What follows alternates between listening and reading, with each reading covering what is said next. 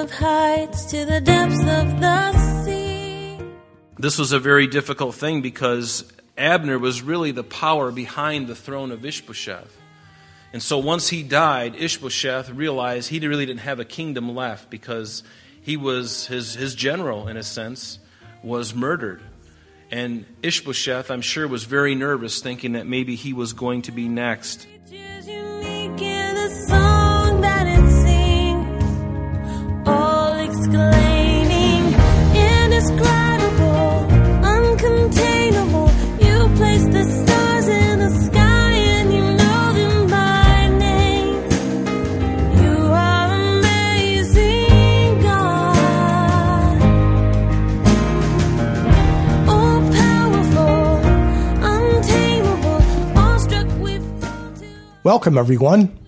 You're listening to Truth in Christ Radio, a Bible teaching radio ministry of Calvary Chapel of Rochester with Senior Pastor Rob Kellogg. Who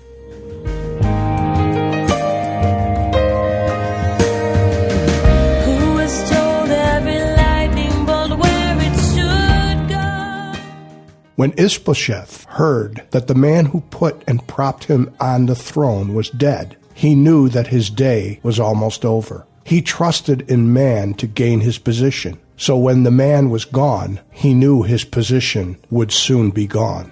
Ishbosheth was weak because he trusted in man. There are times today when all of us look to certain men or women in our life that we put our trust in them. However, there is always that chance of being disappointed or deceived.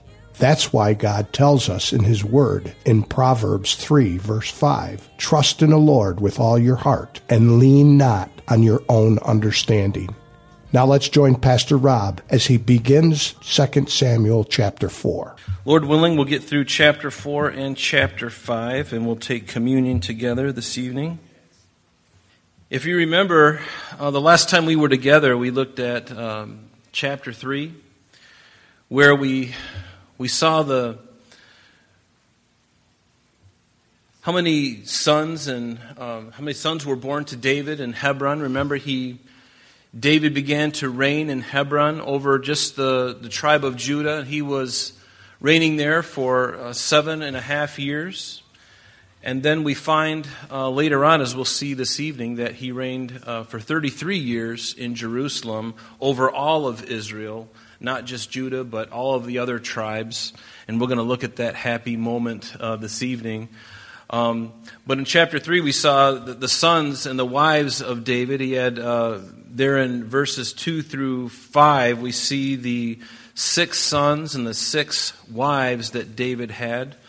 Um, and then we also see Abner, who was actually the commander of Saul's army, um, being an opportunist and desiring to bring all of Israel to David.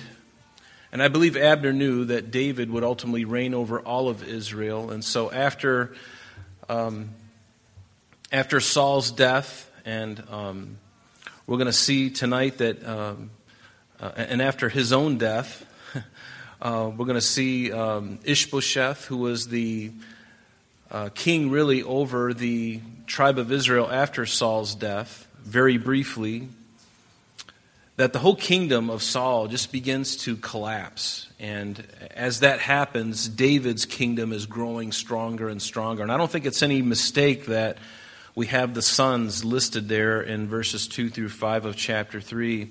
And then we see the subterfuge of, of Joab as he goes and he murders Abner. Remember, Joab is the nephew of David. And so these men were related. And Joab, unfortunately, had a very different heart than David. David was a very merciful, very gracious man. And we see uh, Joab seeing, being really a.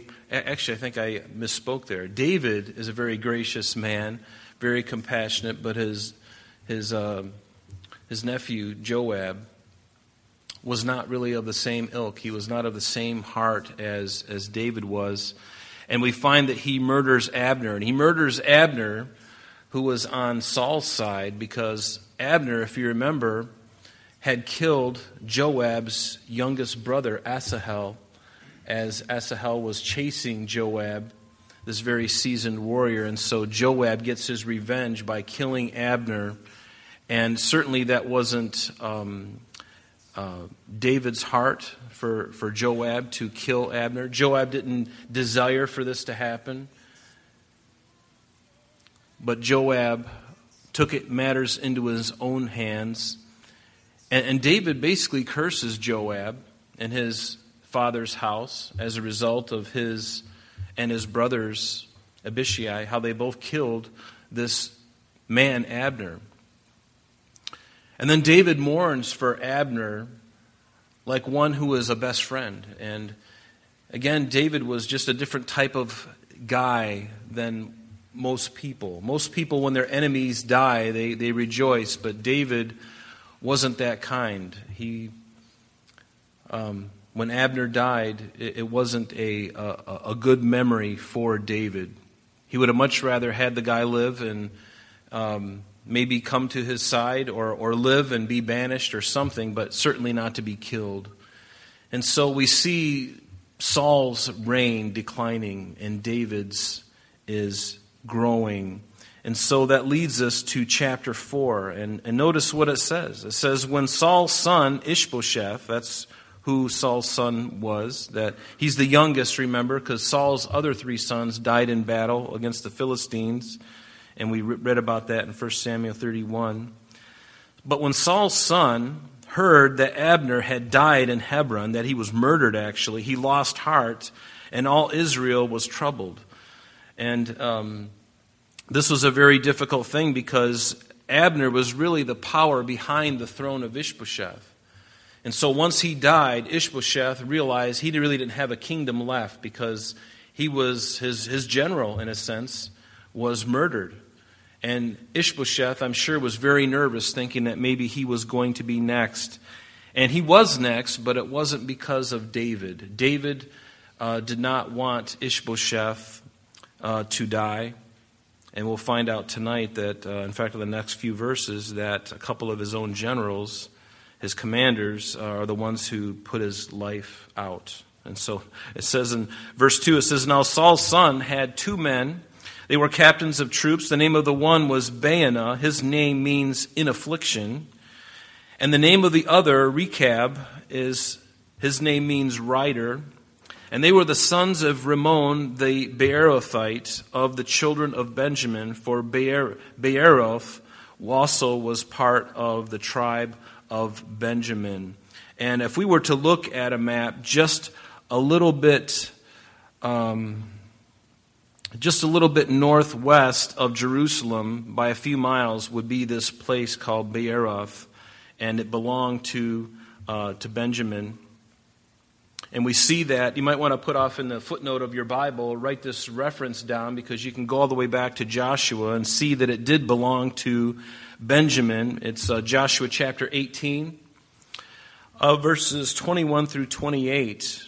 It tells us that that city belonged to the children of Benjamin. But the men of Gibeon, to which they belong, were driven out by Saul. Um, the scripture doesn't record for us when this happened, but the men of Beeroth were driven out during Saul's tenure as king. He drove them out, and we'll, we'll look at that soon about some possible reasons for that. And those men of Benjamin, they fled to a town on the um, really the north, uh, far north west of, of Jerusalem, near the shore, actually, of the Mediterranean Sea, really in Philistine territory. These men fled to this place called Gittaim. And so um, we will look more into that as we go here. But verse 3 back in our text it says, Because the Beerothites, they fled to Gittaim and have been sojourners there until this day. This place means two wine presses. That's what it means. Whenever you see the word im, I am, after a noun, it, or, or, it's a plural, like uh, Nephilim or Elohim. Whenever you see im afterwards, uh, that is uh, denoting uh, more than one. And again, this place was right on the border of Philistine territory, uh, a town of Benjamin but at, um, to this day hasn't really been discovered. But notice back in our text, it says Jonathan, Saul's son, he had a son who was lame in his feet, and he was five years old when the news about Saul and Jonathan came from Jezreel. And, and this is really speaking of when Saul and his sons went to war against the Philistines. And this was during the time also when David was kind of flirting around and, and somewhat being confederate with the Philistines. And the, the, the, the king of Gath of, uh, of the Philistines, he had to tell David to leave. Uh, and the, the, king of Gath, his name was Achish, he loved David, and David feigned to be fighting his battles. And he had an affinity with Achish. And as time went on, the other Philistine lords were getting a little bit concerned about David's. Um, about David's allegiance to the Philistines. And, and they had every right to be because David was a Jew. it's sort of like having a, a fox in the hen house, so to speak. And so they, they drove David down. Achish told him to leave. He says, Go down to Ziklag, and I'll give you a piece of land there, and you and your men and your families can hang out there. And so that's exactly what David did. But it was during that time that the Philistines came against Israel, and David was down in Ziklag, down in the south and Saul and his armies are fighting up there in the valley of Jezreel, up there by Megiddo and in that area. And this is the time when Saul lost his life, when the Philistines shot him with an arrow or arrows and, and killed him. And also, three of his other sons, uh, Jonathan, who was also David's best friend, he was killed in that battle, along with Abinadab and Melchishua. And there remained one other son, the youngest son, who wasn't in this battle, and his name was Ishbosheth. And we learned uh, earlier, in the earlier chapters of 2 Samuel, that Abner made Ishbosheth king after his father Saul had died. And so therein lies the, the plot, if you will.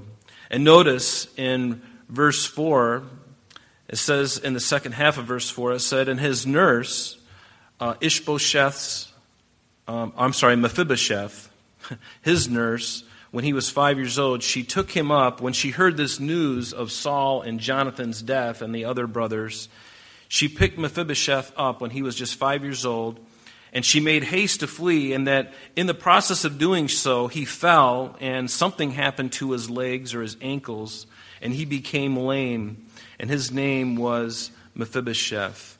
His name is also called Merib Baal which we read about in 1 Chronicles chapter 8 verse 34 and also in 1 Chronicles 9 verse 40 and his name means idol breaker or shame destroyer.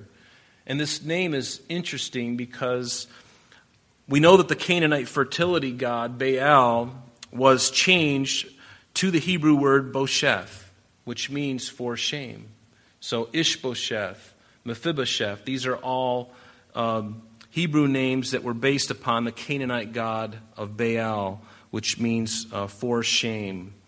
Now, as we look at verse 4, and this will become apparent as we look at verse 5 and onward, this verse 4 kind of seems out of place. Because it tells us about this nurse holding Mephibosheth and dropping him in her haste when she heard about their death, Jonathan and Saul's death. And then we go right back into this this thing about these men, these Rechab and Baanah, these men from uh. And it's almost like this verse 4. You might want to put an asterisk by it because it's kind of like a parenthesis, if you will. It's sort of like a, it's kind of getting us ready for something we're going to read a little bit later on in the book of 2 Samuel. In fact, you might want to put a little asterisk next to cha- uh, verse 4 and put chapter 9 because then, we're going to find out exactly what David did to Mephibosheth, Saul's um, sons, or Saul's grandson, really, Jonathan's son, Mephibosheth. We'll look at more of that as we get going. But it seems very out of place. And then it goes right back in verse 5. Then the sons of Rimmon, the Beerothite, Rechab, and Baanah, Notice they set out and they came at about the heat of the day to the house of Ishbosheth, who was lying on his bed at noon. Normally around noon, uh, men in, uh, who are working in, in, the, in the fields in uh, Israel at this time, very agricultural uh, place, obviously. They take a nap. They have a siesta from like 12 until 3 o'clock at the hottest point of the day. Why would you want to be outside in the hottest point of the day? They, they would take a nap, and then around 3 o'clock or so, they would get up and they would continue the work when the sun was down a little bit and a little more, more bearable to work. And so here we have uh, Ishbosheth, and, and he's located in this town of Mahanaim or uh, Mahanaim, depending on how you pronounce it. It's a uh, capital, if you will, for Ishbosheth and, this, and, and Saul's group after Saul's death. And this town is actually along the Jabbok River, just east of the Jordan River. And uh, it's a very uh, treacherous place, a lot of mountains, a lot of ravines, deep ravines, a very good place if you're trying to hide and trying to fortify a fortress. It's, a, it's very easily uh, fortified naturally by all the uh, rocks and the, the, the cliffs and the ravines and everything. And this is where Ishbosheth was. So these two men, these Beerothites, they come in the heat of the day. And it says in verse 6 that they came there all the way into the house as though they were going to get wheat. And you can almost tell how things are degrading for Ishbosheth at this point, how the, his kingdom is falling apart, because where are his bodyguards? I mean, granted, these two men were leaders of troops under Ishbosheth, but wasn't there somebody guarding the king? Didn't they find a little odd that they were coming in there? And how did they get into his bedroom without anybody noticing? And notice they stab him in the stomach and then Rechab and Baanah, his brother, escaped. And it makes you wonder what might have been the motive for this. What was their motive in killing the man that they had been serving under? Well, certainly to save their own necks and hopefully to ingratiate themselves to David.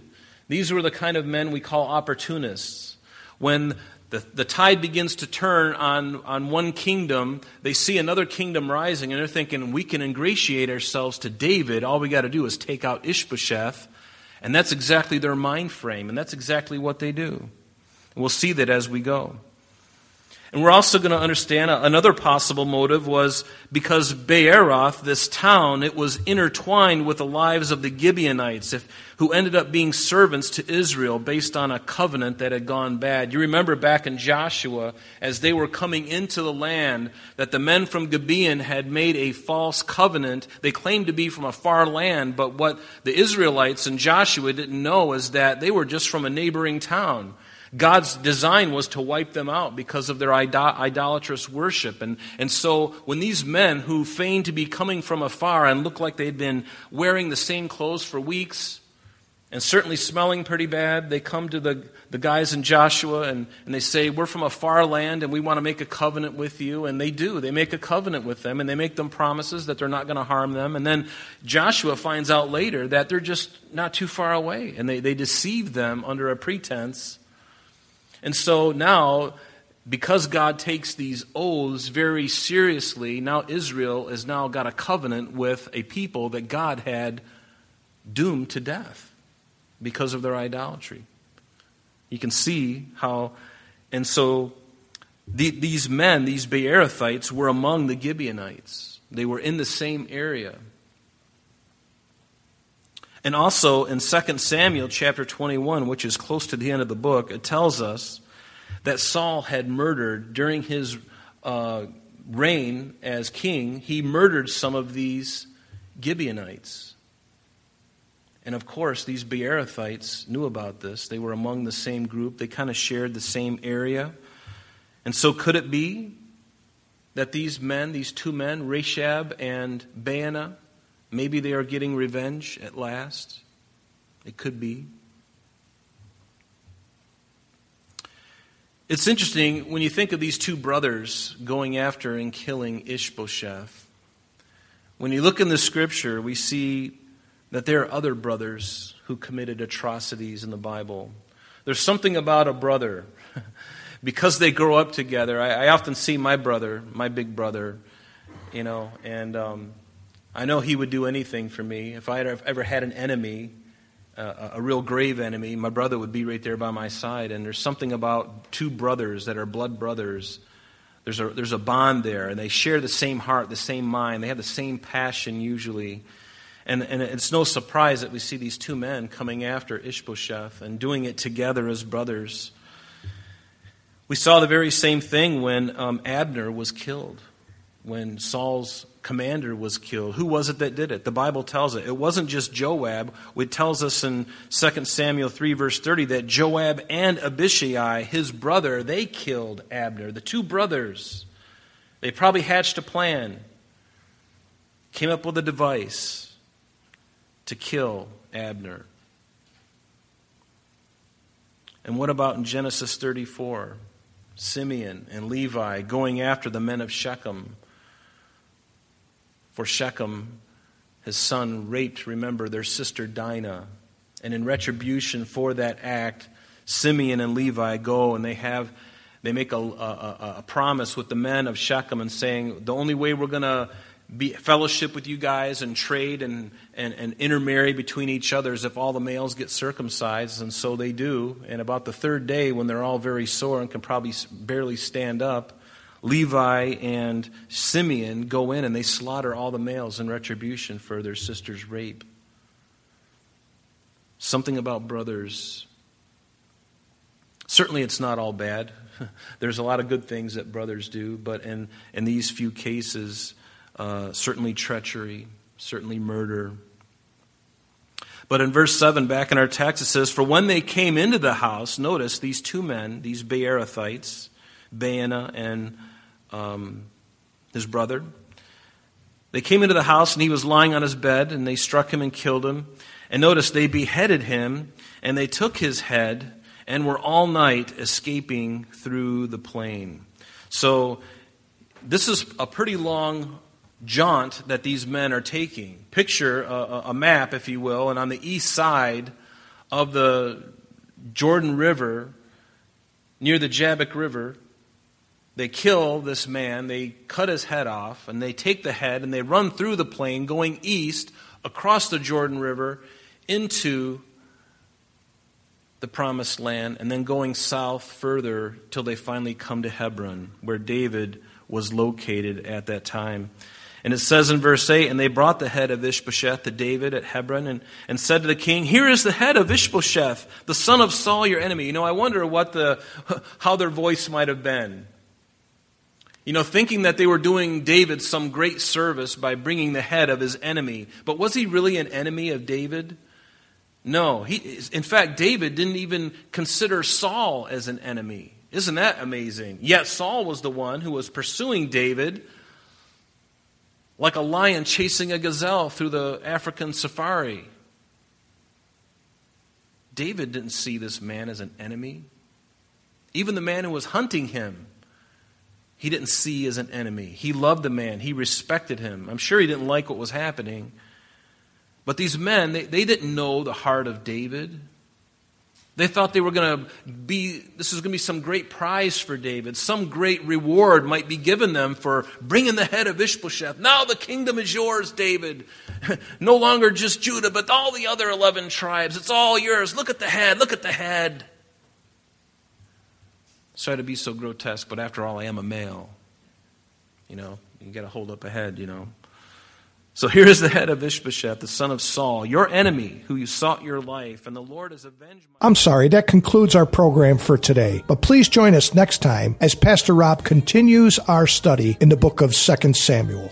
Calvary Chapel of Rochester is located at 2503 Browncroft Boulevard, Rochester, New York, 14625. You can reach us at our church office between 9 a.m. and 4 p.m., Monday through Friday, at area code 585 586 3140. If you would like to have an audio CD of today's message mailed to you in its unedited form, simply mention today's date when contacting our church office. You can also contact us via the web by logging on to www.calvaryrochester.com. There you will be able to access a number of useful things, such as information concerning our beliefs, our ministries, contact information, our location, service times, and much more. You can also download or listen to the radio and sanctuary messages free of charge from the teachings link at the top of the page. To listen to Calvary Chapel of Rochester sanctuary messages or Truth in Christ radio on your mobile device, just subscribe to both through Google Podcast or Apple Podcast. You're also invited to join us on Sunday and Thursdays through live streaming of our services and Bible studies. Just click on the online services